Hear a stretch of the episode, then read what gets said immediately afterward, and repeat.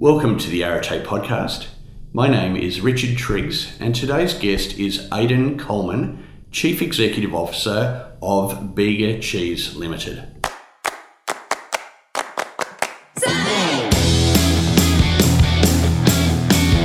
It's great to have you along again today, and I'm really looking forward to bringing you this conversation with Aidan. I'd never met him prior to conducting this interview, but he's certainly a lovely guy and has got a very interesting background. The dairy industry in Australia is going through a particular period of scrutiny um, with what's happening in the press, and so it was quite timely to be able to have this discussion with Aidan and get his views on not only the industry but also the future for Australian agriculture. Uh, before I introduce Aidan to you more formally, let me briefly introduce myself. My name is Richard Triggs, and I'm the managing partner of Arete Executive. And we recruit CEOs, senior leaders, and non executive directors for our clients throughout Australia.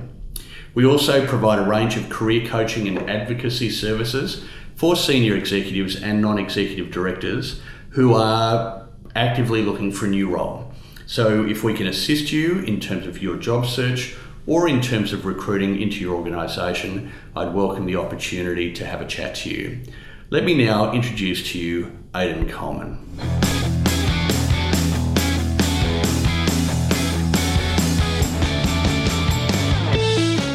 Aidan Coleman grew up on a dairy farm in New Zealand and after finishing school went and completed a double major in economics and psychology at the Auckland University after an initial career with a metal manufacturing organisation, he moved into the dairy industry and has worked for a number of organisations both in New Zealand, in Sri Lanka, and more recently in Australia. He's been the CEO of Bega Cheese since May 2001 and early in that period saw the company go through an IPO to become now an ASX top 200 company in Australia. Aidan lives in Melbourne with his wife. He has three sons, and he is a very, very proud supporter of the New Zealand All Blacks rugby union team. Sit back now and enjoy this conversation with Aidan Coleman.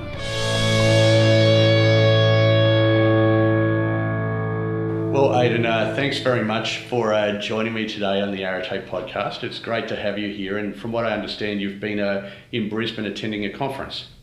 Yes, uh, well, good morning, Richard, and it is nice to be here as well.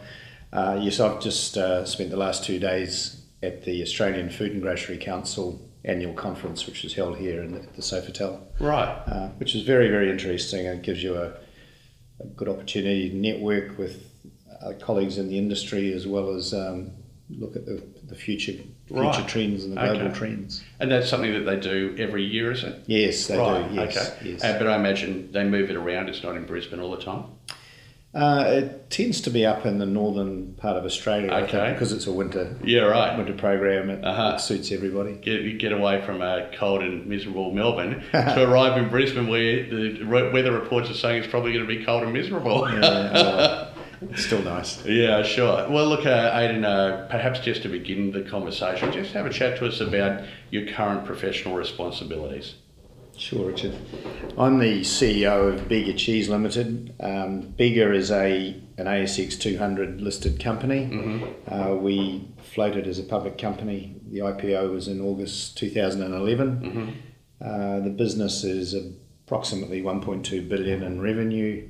Um, everything's very very transparent. If you go to our website, all of our investor reports are sure. there, so you know we, we don't have to sort of uh, explain too much about the company. Mm-hmm. Um, but essentially, where our, our, origins are as a as a dairy cooperative, mm-hmm. 117 years old, um, and we're very focused on probably one of the most advanced value add dairy companies in certainly in Australia. Okay. Um, key parts of our business our infant formula, mm-hmm. and of course the Bega cheese mm-hmm. brand, mm-hmm. which is which is very big. Sure, and uh, the uh, dairy industry going through you know quite a lot of uh, scrutiny at the moment with what's going on. I imagine it must be quite an interesting place uh, to be playing when, a particularly you're a listed company.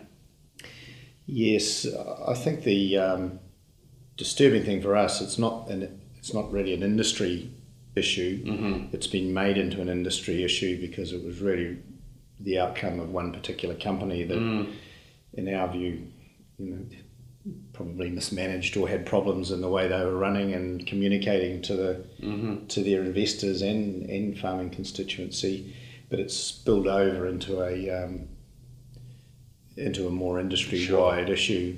Yeah. Underlying the underlying issue is in fact um, a global commodity cycle, Mm-hmm. which having been around the dairy industry for more than 30 years, you know these things happen Sure. about every seven years. So Yeah. um, unfortunately, there's a few people around that haven't been around that. Right. Yeah. I mean, certainly from a Queensland point of view, uh, you'd say exactly the same thing about the mining industry. So, uh, and uh, and recognising you've been in the dairy industry for you know the majority of your career, uh, certainly keen to talk more about that uh, as we get into this uh, podcast conversation. But I like to start where it all began, and so maybe tell us a little bit about uh, where you were born and your early life, etc.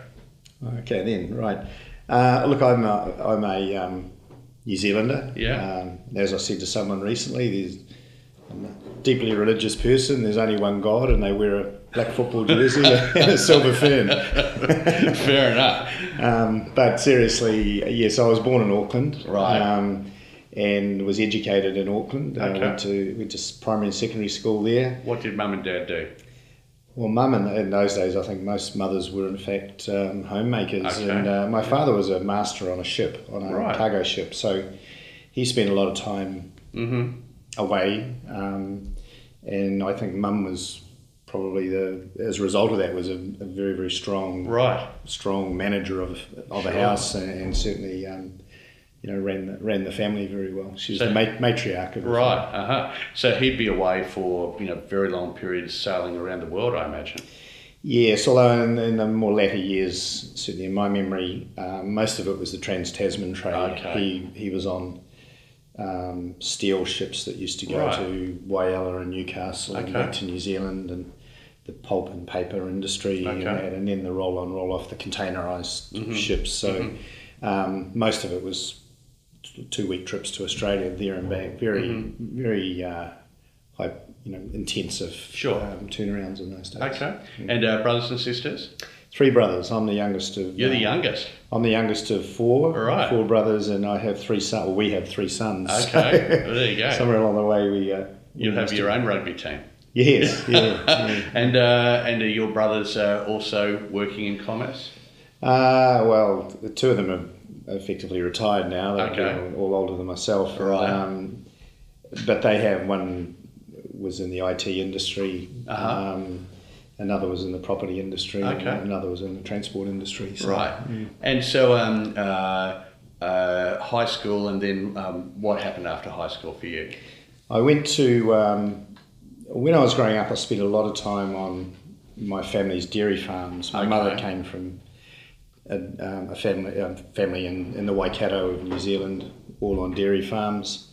So uh, it was quite interesting I, in, in terms of how you set your sights on what you're going to do at university. I think I was. Everyone said, "Oh, you love you love animals, so why don't you become a vet?" Right.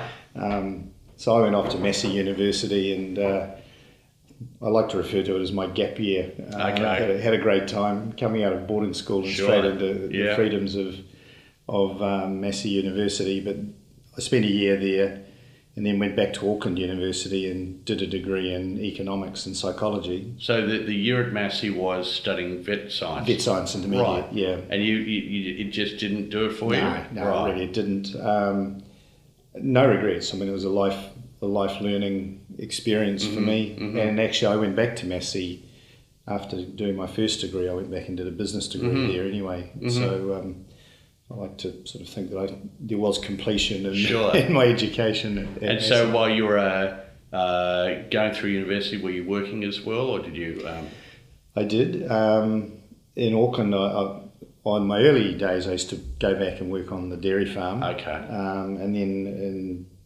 when I was in Auckland in the latter years of my degree there, I worked in a hotel, Mhm. like I think most students still okay. do. right.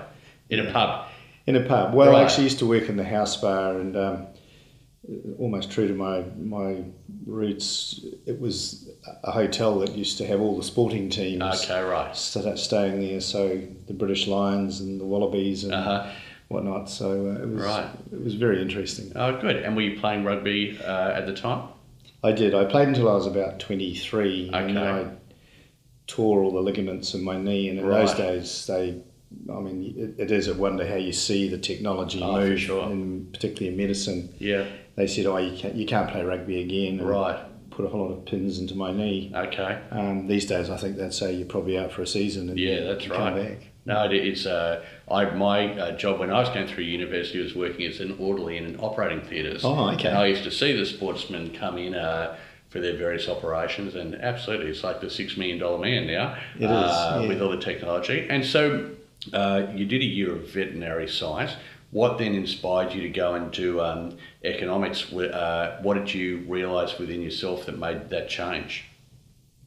I'd studied uh, economics in my last two years at school at a very rudimentary level Mm-hmm. Okay, in yeah. Mm-hmm. secondary school, um, and I think I was attracted to the to the more commercial Right. rather than science based Okay. subjects. So um, I didn't want to be an accountant. Right. Uh, so I, I studied economics, but I actually, even at that stage, I saw a correlation between um, macro movements in terms of Yeah. commerce and psychology uh, in terms of people's behaviour. So, um, that seems an unusual combination. well, it, it may seem it, but when you think about economics is about supply and demand, which is ultimately founded on, if you take it down to an individual's level or even in group levels, it's, it's, it's founded on behaviour. Sure. So psychology is really the study of behaviour or behaviour modification. But as a, a dual degree, was that something that many people were doing, or, or was that something particular to you? Uh, there wouldn't have been very many. No, and my, it's a long time ago now, but Right. I don't recall anybody Right. doing specifically what I was doing. Yeah, okay, no, interesting. And so um, uh, uh, you finished your university qualifications, and so what happened then? I uh, I joined a company called Alex Harvey Industries, which was part of an Australian company, ACI, Mm-hmm. Oh, yes. uh, the big glass glass Yeah. and packaging company, and did a management training scheme there. Um, and that was very good. It gave me it was like six months in every function in a business, and Mm-hmm. I look back on it, and that it was a great grounding for what a whole company looks like. Mm-hmm. Sure. Um, so I've really made my my entire career out of general management, Mm-hmm. um, and I think if, if I look back, it was tho- those foundations were the gave me that perspective on you know, how obviously how finance, how manufacturing, how human resources, how they all link together to, to create a a gestalt really. Sure, it's like a uh, a practical version of an MBA, giving you a bit of a taste of uh, all of the various uh, facets that synergistically make a business successful. Absolutely, and you know, when you think back on it, you come out of university brimming with with knowledge, but with not a lot of practical experience. Mm-hmm. Sure. I, I knew how to work on a farm and Yep. how to work in a pub, Mhm. um, but you know, in terms of practical commercial experience, you're really at at um, ground zero. Absolutely. yeah. And then when you uh, completed the graduate program, you moved into marketing. I did, but it was uh, I was with a packaging company. Yeah. So um, the marketing was really industrially industrial based marketing. Yeah. Um, and sales as well. Um, and again, that was good grounding. But the company I was with actually had a joint venture with a New Zealand dairy company. Okay. So after five or so years with um, with AHI, I, I went into a, I left there and went into a smaller company, and then spent a year there, realizing That was Penn Mason. yes, yes, Right. It was actually interesting. I think one of the a lesson I would give even to my sons, I say it to them when they're looking at jobs. Ensure you work in companies that have good, strong cash flows, that Yeah. are cash generating Yeah. companies. Because if you're working in one that's, unless it's your own startup, Mm-hmm. um, it, it's very, you know, you're sort of always Sure. wondering whether it's going to be there next week or next year. And so, what was the uh, the motivation for you to step out of what obviously was quite a large business into a smaller business? You just wanted to get a get a f- taste of what that looked like, or Well, two things really. One, I think in, in, when you're young, you have a, a degree of frustration in a large a large business that you can be doing more. mm-hmm. Um, and I went into a general management role with a small business.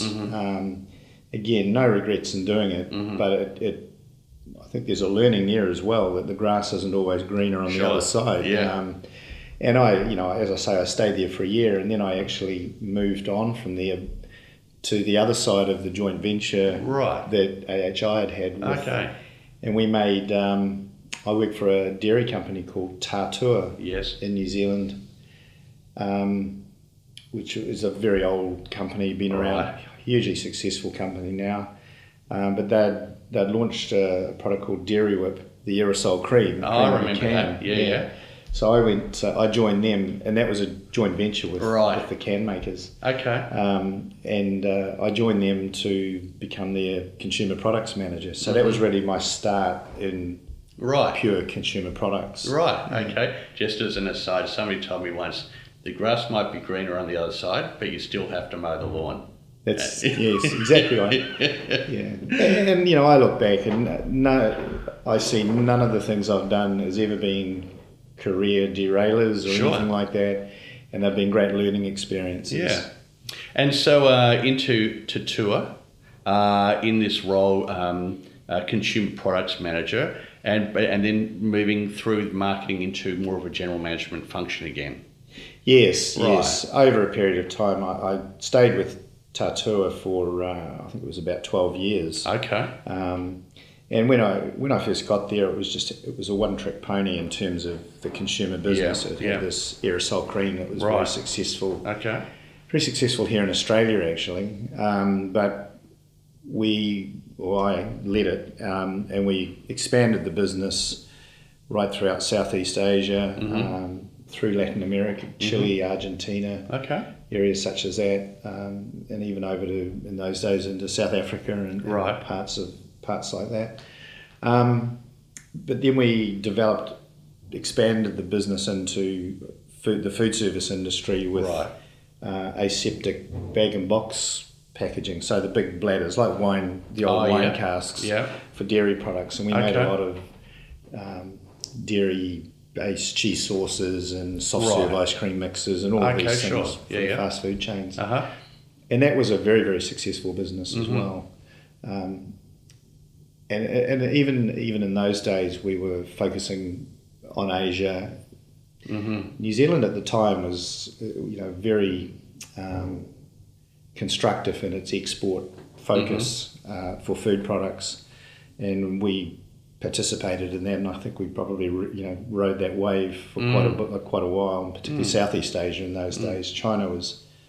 I think my first experience in China was in 1992. Okay. Um, so well before it became Mm-hmm. um, the commercial powerhouse that it is Sure, today. absolutely. And I mean, uh, certainly in terms of this uh, growing uh, middle class that want access to high quality food, uh, and in particular dairy and protein, uh, I mean, it is one of the industries of the future for Australia, definitely, isn't it?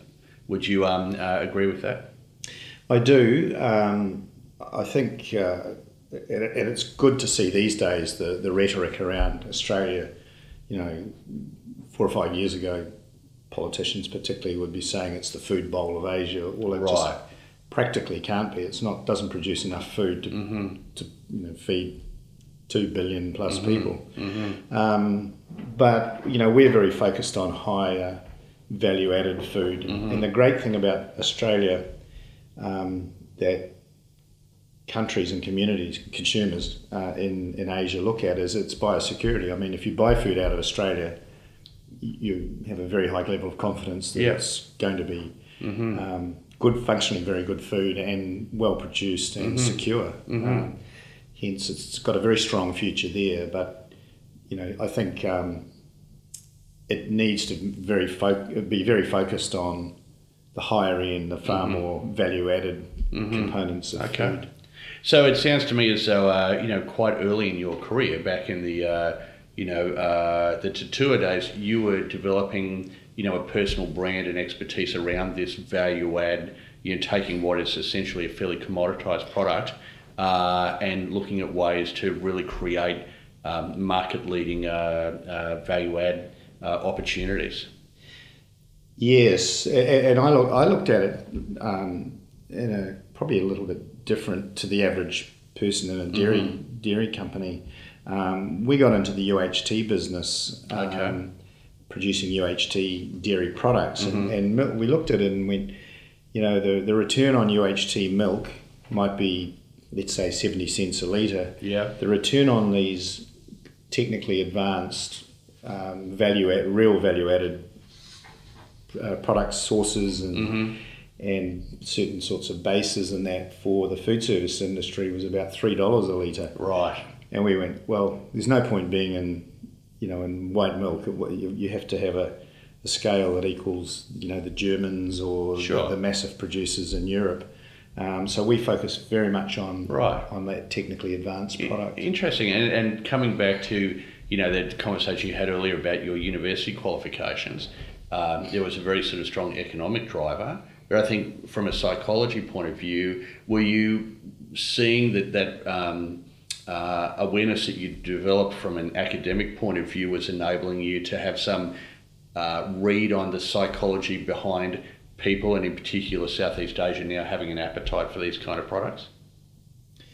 I probably I never considered it in that context, actually, right. Richard. But uh, it, it, it would have been intuitively developing Absolutely. in that way. I mean, looking at, at behavioural, and I took a great interest in, in, in my early years um, my 20s and 30s, took a great interest in in people's behaviour in mm-hmm. different cultures and mm-hmm. how to work, and was always fascinated by you know what colours work in what cultures and right. what sort of things you can and can't do, and yeah. you know the, whether or not you're allowed to use a handkerchief or whatever, all, all, these sorts of things. sure. Uh, uh, you know, so the, the cultural aspects of um, of the markets we were working mm-hmm. in was really something that I found very, very interesting and exciting because sure. it, you know, I think I learned very early in the piece that you don't try and sell your products from your successful home markets. You mm-hmm. sell what consumers want. Mm. And now that's motherhood. It's a sort of a 101 yeah.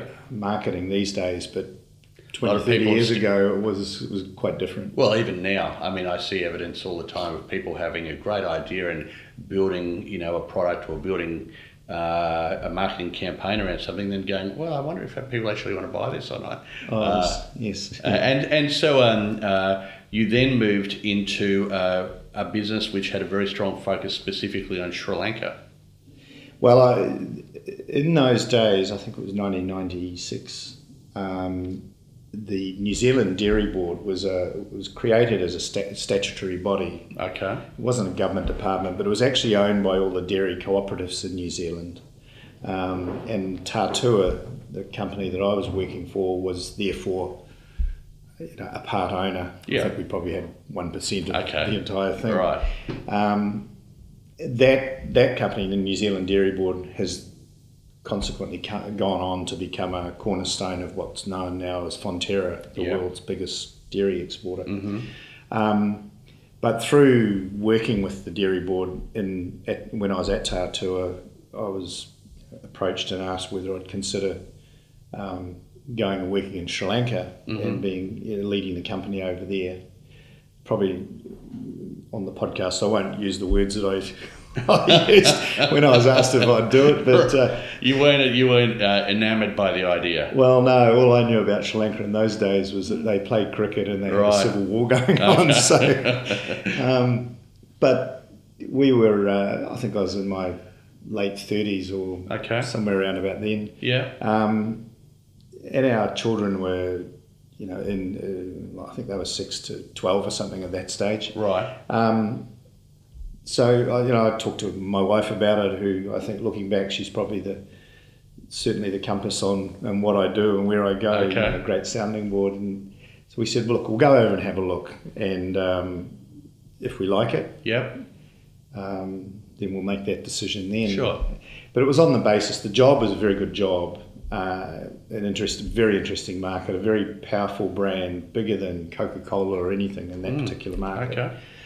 Um, so in the end, I said to the the search company, "Look, the job I'll go to, but it's ultimately up to my wife whether she's prepared to be there with Yeah. me, with our family, Right. in a effectively a war zone." Yeah, sure. So um, we went over and, and agreed that it was Mhm. we, we would do it and we'd do it for three years. You know, we Mhm. had this vision of three years there and then back to New Zealand and you know maybe one day perhaps in Australia. But um, Right. you never actually whatever your strategy is never quite works out how you expect. And so, uh, was it in fact, um, was the conflict there as uh, ferocious as you perhaps expected it to be?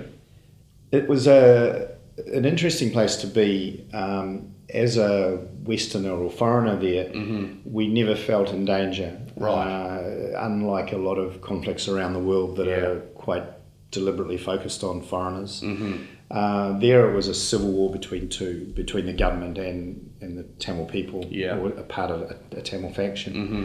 It had been going on for 25 years when we were there. Mhm. Uh, it was very brutal, very tragic. Mhm. Um, and when you see the devastation that, that war does to just the economic development of a country, whether Mhm. it's there or Africa or wherever it might be, it's it really is tragic and very um, very confronting. Um, but we, you know, we lived a great life there. You live a very uh, sort of enriched family life because Mhm. you're close. You're very close. Your relationships with other expatriates. It's a very small expatriate community, but they're Mhm. very intense relationships because you're that's the group you mix with. Mm-hmm. The company itself was awesome. Would be how I would describe it. It was um, it was created through a joint venture partner who who we actually the, the dairy board eventually bought out completely. Okay. But the the marketing of the brand and it was around the anchor brand uh, for milk powders was about mother's mother's trust. Okay. And it was a very emotional connection. Um, and it was about really giving your child the best start in life. Mhm. Um, and I think if you talk to any mother or father or any young couple with children, it's probably the number one focus they have is Oh, of course. what do I do? What can I do to Mm. give my child the best start in life? Mhm.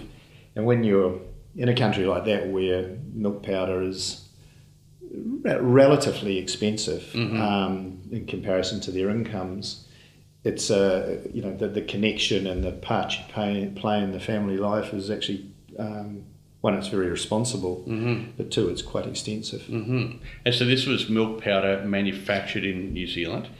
New Zealand and Australia, we um, Right. the bulk of it came from New Zealand, but we had some brands that we, we eventually bought um, Okay. that were from, from here, from Australia. Right. So not dissimilar to the current situation where the Chinese are buying, you know, almost as much uh, Australian baby formula as they can possibly get their hands on. Um, a slightly diff- a, a different dynamic uh, in Sri Lanka. The business was we would um, export bulk 25 kg Okay. bags to Sri Lanka. Right. We had a, a huge packing factory there that repacked into 400 gram Mhm. consumer packs. Um, and then we had a, a massive distribution network. Okay. Whereas with infant formula today, and we're the, probably the biggest producer of it in Mm. Australia at Bega now, um, it's very much around product canned in Australia because Yeah. of its technology and Mhm, security mhm. and multi multi channels of Mhm. distribution, including all of the, the Chinese that are buying it Mhm. here and Right. exporting it themselves. I um, use Uber a lot, uh, and anyway, uh, a couple of weeks ago, I called for my Uber, and this guy rocks up, a Chinese guy in a brand new 5 Series BMW. Beautiful, and I thought he must be a senior exec who's been made redundant. And, uh, and anyway, I said to him, What do you do? He said, Oh, my wife and I have got a business where we basically just go into pharmacies and just buy stuff that we then uh, sell into China. And I said, Well, what are you doing driving Uber for? And he said, Oh, I just get like to get out for an hour or so a day and just clear my head. And so there's uh, there's gold in them there hills, isn't there? Absolutely, Yeah. and uh, they're, they're called the Daigous or something. There's Okay. several hundred thousand in Australia. Right. So it's a, a very and they're turning over up to fifty million dollars a year. Some very sophisticated businesses. Right. Wow. Yeah. Okay. So you're in Sri Lanka for about uh, three years. We were there for four years. Four we, years. We went over on a three-year contract, Okay. and um, and we extended it for four years. Right. And we really enjoyed Sri Lanka. It was the job was a great job with Mm-hmm. the greatest brand in my view, and, and certainly in Sri Lanka, um, the greatest sales system um, to reach everybody there. Uh, and as a family, I mean, you're living in a in a, in the tropics. Um, where it, it, wasn't a highly expensive place to live, so you lived very well, uh, and you travelled a lot because you, if you can sort of picture Sri Lanka, it's about the size of Tasmania, with the population of Australia in it. Right. So wherever you go, you can't get away from people. Sure. Um, so we used to travel a lot away Okay. outside Sri Lanka, as they call it. You, you go out of the island. Right. Um, but you know, we we had luxuries such as the Maldives was forty minute flight, so you could duck down there for the weekend. Okay. talk to people in Australia about that, they Right. So your kids were enjoying life too. they went to a, yes they were they enjoyed it a lot. They Right. went to a uh, an international school. Um, principal was actually an Australian. Okay. Um, a lot of and they still have you know close friends all around the world that were at the school at the time doing Sure. various things. Um, they enjoyed it. It was you know you you didn't play rugby, you didn't play soccer, Mm-hmm. but you participated in swimming and athletics and things like that. Mm-hmm. Um, you know, but we, we had uh, you know great experiences Mm-hmm. such as going hot air ballooning over the Serengeti Plains in Tanzania Wow. and things like that. So we really Sure. were able to take advantage of being there. Good on you. And so what uh, uh, then motivated the move to Bonlac? Well, at the end of at the end of three, my contract was up at the end of three years, and I said to them, "Look, I'll extend it for a year. We're, we're happy here. It suited our children's education. The oldest one was doing the international baccalaureate, and it just suited that." But in the last two years there, I'd witnessed two suicide bombings, and, Okay. and the last one was in the fourth year that I was there. Right. 35 people were killed, probably 50 metres in front of us on a bus. Wow. And that at that time you realise life is actually quite fragile. Sure. And you know, are you being responsible having a family in a place like that? Mm-hmm. And nothing was ever focused on, as I say, on Mm-hmm. on foreigners or Westerners, but you know, luck is luck. Absolutely. Um, yeah. so we and we didn't really want to stay any longer. Yeah, I think the the old adage, you know, you go troppo, Mm-hmm. um, you do. Right. So uh, we were quite determined to move. Uh-huh. We're actually heading to Brazil with the dairy board, but Okay. the company they were buying there, it, it didn't eventuate. Mm-hmm. So they said, well, we're, we're buying one in Australia called Bonlac Foods in Victoria. And um, do you want to go and merge the three consumer businesses Right. together that we're buying? So I said, well, we'd always intended to Mm-hmm. sort of end up in Australia. We was getting there a bit earlier than we expected. Mm-hmm. So yes, in 1991, I came to Australia, and uh, I, I remember coming over my first visit here. I, I came backwards and forwards for a, a few months on visits, and the first visit, my CFO presented me with the, the first working budget for the company, which showed a whole loss, and I was thinking. I think Sri Lanka, even with a war going on, looks, looks better than being in Australia. But uh, we um, we took the business. I had an amazing executive team, leadership team there, and we took the business from um, a lot. Uh, the three businesses were a significant loss when you put them together, and in three years we had it at over a ten percent EBIT to sales ratio. Okay. So it was a very good turnaround. Right. Very very successful. Uh-huh. And so what were some of the uh, the initiatives that you drove to enable that then? Well, we, we when we first got there, when so like talk we because Sure. it was very much a team thing. Yeah. When I first got there, there were several things. One was, um, you know, parts of the company by nature of being in bad performing companies, people were, were down. So you, you deal with the you know the people issues through the companies. We had um, had the opportunity to sort of I guess you could brutally say clean out a lot of the people because we were merging it together. So we en- ended up with a very, very good team. Okay. Um, but a few of the key areas. One, we had forty-five brands when we started. Right. So we were just culling these legacy brands. Um, and I think we were operating out of 13 distribution centres. You know, and I, I remember in the first year I was looking at, at accounts, you know, we're paying half a million dollars a year, I think it was, in um, courier courier charges to courier product to different DCs. We had Right. we had all the product that, we wanted in Australia. It was all just in the wrong place. Sure. Okay. So we, we culled the brands, um, brought that back, and these days the brands that are there are, uh, or Fonterra as it is now, um, Bonlac became Fonterra, um, but obviously they, they franchised the Bega brand. Bega is not a, we have no relationship with Fonterra financially or shareholding wise. Um, Western Star butter, Perfect Okay. Italiano cheese, Yeah. and, and several others. So it focused it down onto core brands, Mm-hmm. and we moved everything to one distribution centre in Melbourne. So we went to one very big distribution center Mm-hmm. um, and I think one over in Perth just because of the geography of getting product there. Um, so a lot of it was around internally driving efficiencies into the business by doing those sorts of things, Mm-hmm. and the other was building strong trade relationships. Okay. Um, innovation was a was a key part of, of what we did, but over time, another learning that, that I got around innovation was um, don't lose focus on the the the, the power of what you've already got. You mm-hmm. know, a lot of people I think can be driven by we must innovate, but mm. innovation drops pretty quickly. I mean, the the uh, you, for every hundred that you might launch, you'd be probably lucky if thirty were there in a year or 2 mm-hmm. So, you, you know, you have big, powerful parts of your business that you just sort of neglect while you're, mm-hmm. you're busy innovating. Mm. Um, we learned very quickly not to neglect them. Mm, I think that's uh, a great piece of advice because, particularly uh, with so much change happening and so much disruption, uh, a lot of organisations, both large and small, are thinking, how do I stay ahead of the curve by being incredibly innovative? Uh, but often, if you stick to your knitting, um, that's where the you know the real opportunities are.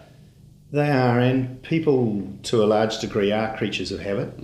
Um, so if they go into a supermarket, if there's a particular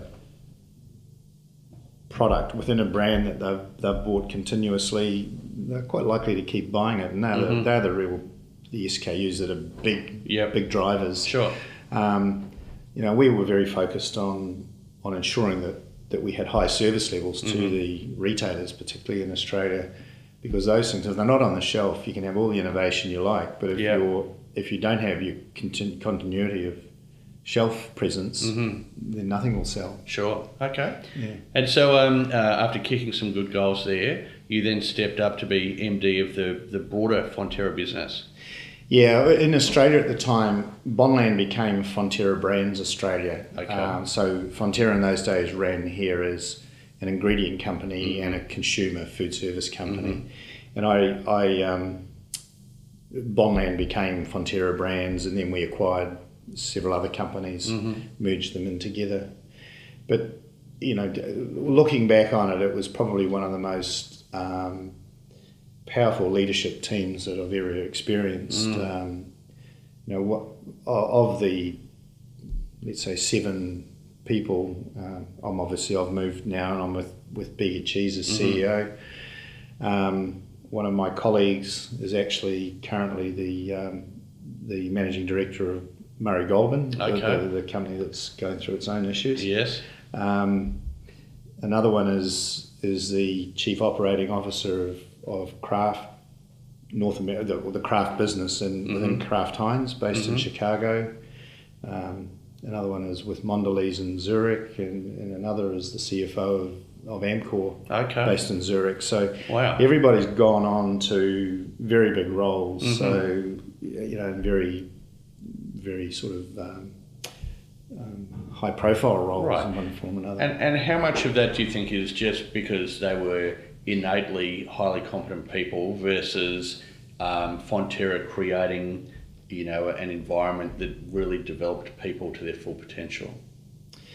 I think um, they, they they wouldn't have been there if they weren't highly competent, highly Right, intelligent. I sure. mean, they they were, oh, sorry, still are, Right. all still in their roles. Yeah. very very intellectually powerful, but very commercially astute, Okay. um, and work well as as a team.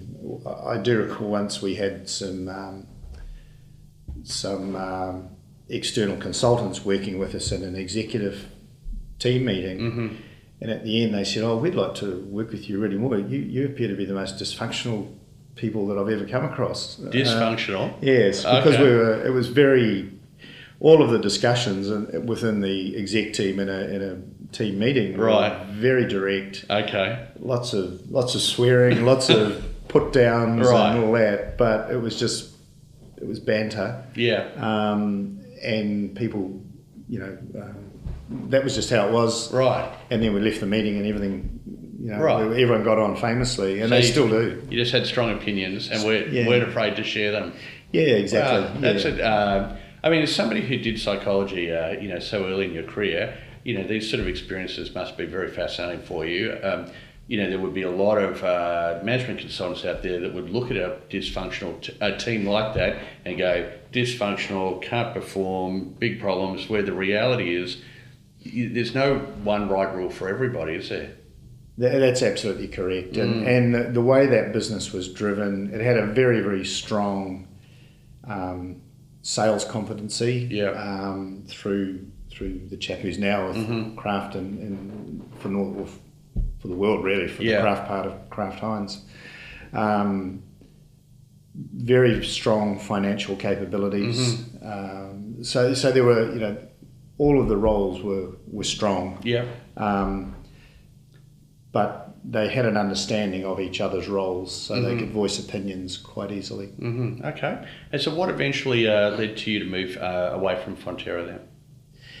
Well, Fonterra went through its own changes. Um, I mean, I, I looked at it, and, and one of the reasons for leaving it there, I, you know, I, over, including the last year in, in Sri Lanka, from that period until I left, I'd reported to nine people in eight years. Right. You know, and it was just becoming. Yeah. I was actually starting to worry about myself that you, you're burning all these people, Oh, and some of them were fantastic people. Right. But um, you know, I and I knew Bega very well because Mm-hmm. the, we at that stage Fonterra were the Mm-hmm. franchisee of, of the Bega brand in Australia. So Barry Irvin, the chairman of of uh, Bega, and myself used to sit on opposite sides sides of the table and and uh, negotiate or argue or whatever you like to call Okay, it. yeah. Um, you know, and eventually he said, "Well, why don't, you come over?" As I say to him, you know, I came over to the dark side, but it was actually probably the the enlightened side in, Okay. uh, in hindsight. So it was really just time for you know time to change, time to move Mm-hmm, on. Um, I'd had a with Fonterra and its and its legacies. I'd been there for I think um, twelve or fourteen years or so, Mm-hmm. um, and it was you know an appropriate time to move. Mm-hmm. And so, uh, Tatura. Yes, I, um, I when I when I joined Bega, and uh, our chairman Barry Irvin said, "Well, you know, why don't you come and work for us?" And we bought this company up in northern Victoria that was um, it had had its problems as well, um, but it was always very very highly regarded in the in the dairy industry um, as a very forward thinking company, and you know through one one or two decisions as well as a drought at that time that I think went on for about eight years in, in, in Victoria. It had hit tough times, and Bega had, had purchased the company the year before. Um, so I, I joined them um, and sort of got got the company very focused on certainly on infant formula, but also it's it's I think these days we're probably the biggest cream cheese producers in Okay. Australia, um, which is a, a very interesting business to be in, and we export most of it. Mm-hmm. Um, so we, we the company was making a lot of products, and again we just sort of gradually brought it back and focused it down on key investment platforms. We really called it, and it was around infant nutrition and and our cream cheese business, and the rest of it was just business you had to do to use up the solids in milk. Mm-hmm.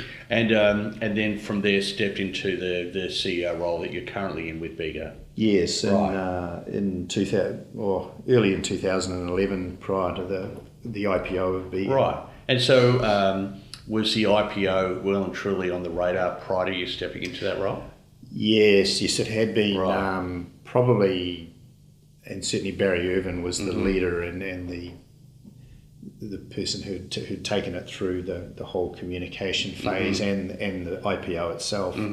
Um, you know, a very very strong chairman, uh, and executive chairman, um, and had always had it in, in mind and had brought along the, the farming owners. But effectively, what had happened with Bega, there was let's say 80 farmers owned it in the Bega Valley, and it had this. It was the origins being in a cooperative, so you could buy your shares for say a dollar a share, and if you wanted to leave, you could sell them for a dollar a yeah. share. Yeah. And it had this over time through its own success.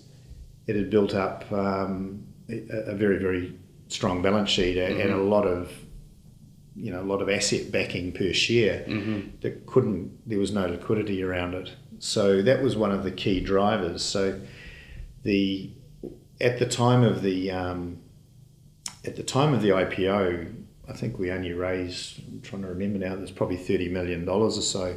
It wasn't we didn't raise the you know uh, do the IPO to raise a, an extensive amount of of money from the market. It was really to create liquidity for the for the original owners, um, and each of them are probably on average, you know, that that IPO they I think they made one and a half to two million dollars each or something like Okay. that. So Yep.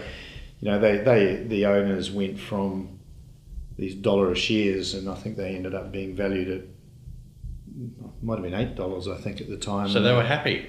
Yeah, and these Right. days, these days, uh, that original dollar share would Mm-hmm. be worth probably twenty five dollars. And so, in, and what about in terms of your own uh, uh, professional development and your own uh, leadership style? I mean, uh, stepping into a business that then becomes a listed entity as CEO requires, you know, quite a uh, a, a- a change in the way I imagine that you would um, manage elements of what you do. Um, yes and no. I, I don't think you stray too far from your core core ways of doing things. Um, you do. I do pause and think every now and again about you know different approaches to doing things. Um, myself and, and Barry Irvin, our chairman, work very well together, and it's very much a symbiotic relationship. Um, but you know, the, my view is you keep businesses as simple as you possibly can. I don't know whether that's just me. I mean, Sure. I don't like to read a lot. I, I like to read books, Yeah. but I don't like to read screeds and screeds of reports. Sure. I, I like looking at numbers Yeah. uh, and get very forensic about numbers mm-hmm. um, and see the patterns and trends. Um, but I like to see it um, sort of as simple as you can possibly make a business and delegate as much as I possibly can. Sometimes I think I'm just being bone lazy, but Right. uh, you know, to, to try and push it Sure. down into the business, there's decisions that people are far better placed to make than, than me, and I sort of sit there and wonder sometimes Right. what can I add? And so, if you've been in that role now for five years, if you look back over that period, you know what would be a particular key achievement you'd hang your hat on and say, "This is something I'm really proud of that uh, you know I, as you know CEO with my team, delivered for the business." Oh well, I think um, uh, by now, and, and as I said at the beginning of the the discussion, um, we're a very transparent business. You can read a lot about us on the on our website and on our investor reviews.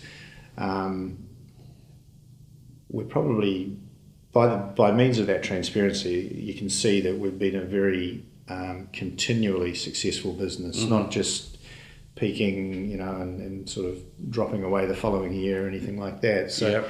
The greatest, um, probably the most sort of rewarding or satisfying component of it is seeing that steady development and, and growth of the business. Uh-huh. Um, and the focus growth and the reinvestment in terms of our capital platforms um, to, to handle that growth and not straying too far from you know those core things that we set out to do four or five years ago. Mm-hmm. Um, the other very satisfying parts is obviously seeing people that are um, growing with the business, and and that's other than having a successful business. I think throughout my career, when you see people that, that have worked with me or for me and, and they've gone on to bigger and better things, that's probably one of the most rewarding Sure. um, aspects of, of any senior executive's uh, career. Yeah, and I think that that is a, uh, a very common theme uh, that successful CEOs take a great degree of uh, professional satisfaction in fostering people, you know, to achieve their own career successes. Absolutely. And so now, five years in the role or thereabouts, when you look to the future, you know, what are the things that you're excited about for Bega and also for yourself? Um, well, in terms of Bega, uh, the thing that excites me most is it has a strong platform to continue to grow on. We've got internally, we've got very clear strategies for growth. We're focused on growth, uh, and as I say to to anybody in the company and to our board as well, you know that we have aspirations. We'll put stakes in the ground and move towards it. We can't Right. guarantee we're going to meet Sure. that exact number in Yeah. five years' time, but that's that's the nature of uncertainty. Mm-hmm. Right. But you know, you, you it, it's an incremental Yeah. development of a business. Um, It sounds to me as though you're not the kind of person who sets big, hairy, audacious goals. It's more about, you know, incremental, consistent, uh, defendable growth. It certainly is, and the, the couple of reasons for that too. We're in the food industry and we're listed. Mm-hmm. Um, food, the food industry isn't an industry that that it has peaks and troughs by nature of the global commodity cycles, but it's not an industry that um, when you're in large scale food, I don't believe it's an industry that you know you can have a massive Right. win Yeah. um, that comes from nowhere. You can, and I mean, Chobani is a great example in, in in the US and here in Australia. Okay. Um, but for us, we see it as more.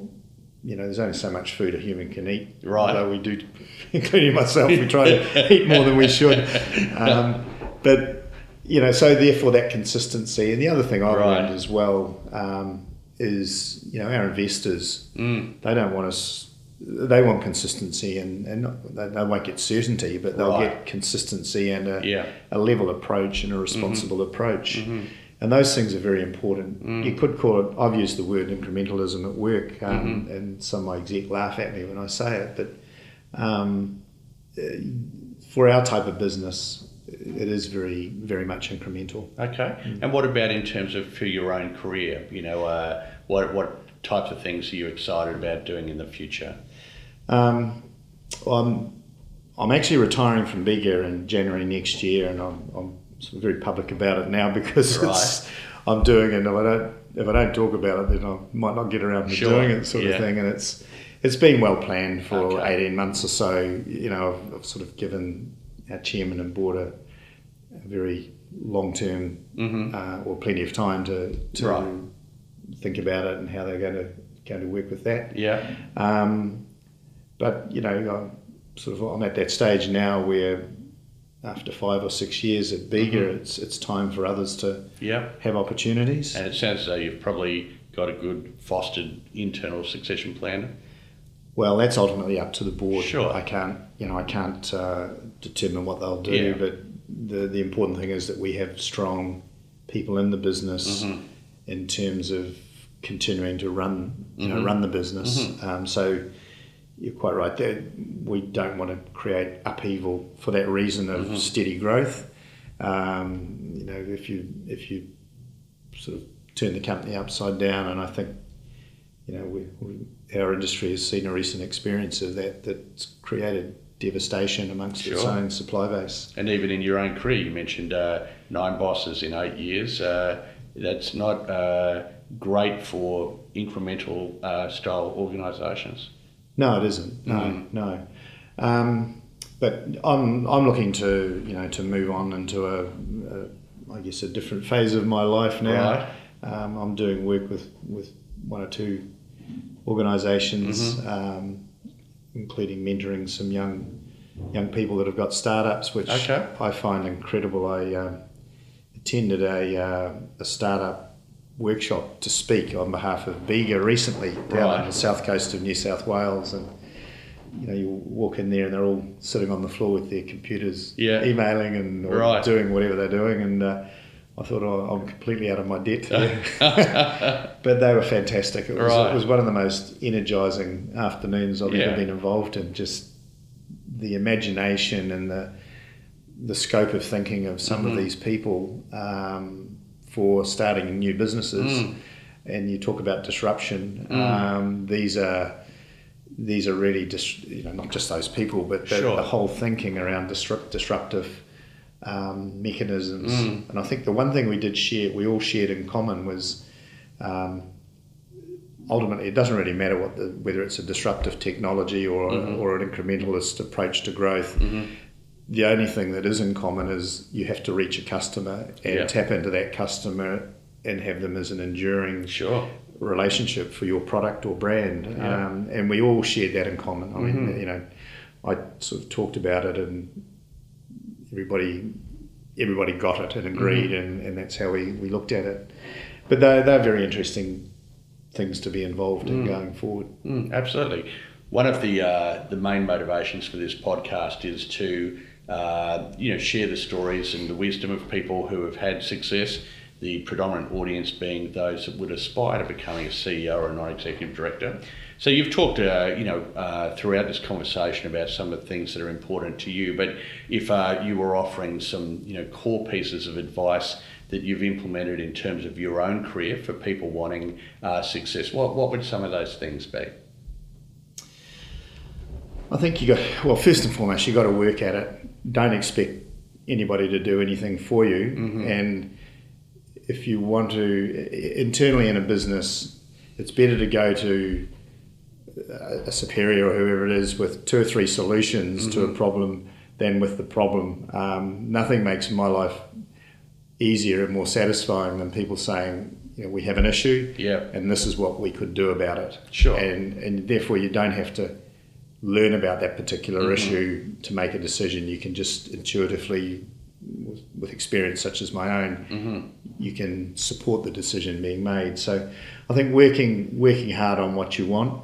Um, in my own career, don't have a, an overly prescriptive view of where you want to go or what you Mhm. want to do. Mhm. Um, have a have a very strong view of where you want to be and what you want as a personal brand in Right. 20 or 30 years' time. But how you get there, Mhm. life determines that. Sure. You, can't determine it.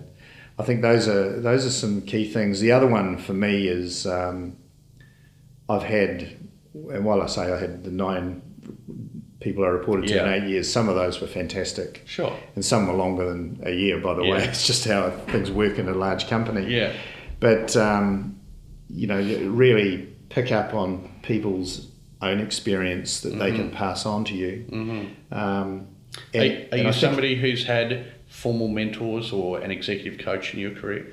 Um, not really. No, I, I've had very. Um, I've been very fortunate to work for some people that have been very good to me Mhm. uh, and and took the time, particularly in my early years, to to work with me. Mm-hmm. Um, the other thing I was going to say is a key aspect for me is, um, and it's different for different people, but I have a very very supportive wife Mm-hmm. who's a great sounding board. Mhm. Um, you know, we do these 360 degree, you know, peer Yeah, reviews and all that, and uh, you take them home. She said, "Well, what did you pay for all that? I could have told you all this stuff straight away." and, and if you if you ask anybody that, Right. they'll generally actually admit it or tell you the same story. Yeah, Uh, sure. So Sometimes you don't want it quite as direct as it would come from your wife, though. I mean, yeah, well, no, you're right. You, oh, there's an ex- interesting observation. You can actually take it from your wife, but you can't take it from people that you're not sure whether they Sure. should be giving it to you. Well, I suppose uh, you've been married for 32 years, so uh, Absolutely. we could have a whole other podcast on what makes a successful marriage, I imagine. Oh yes, yes. Oh, good on you. And look, just to close it out, because I know that uh, you're a busy guy and you've got a, a weekend to go away to. So um, uh, we've talked all about business and so on, but what about when you're not at work? What are the things that you enjoy that keep you fresh? I mean, obviously you love the rugby and you mentioned you like reading books, but uh, you know, what, what's your thing?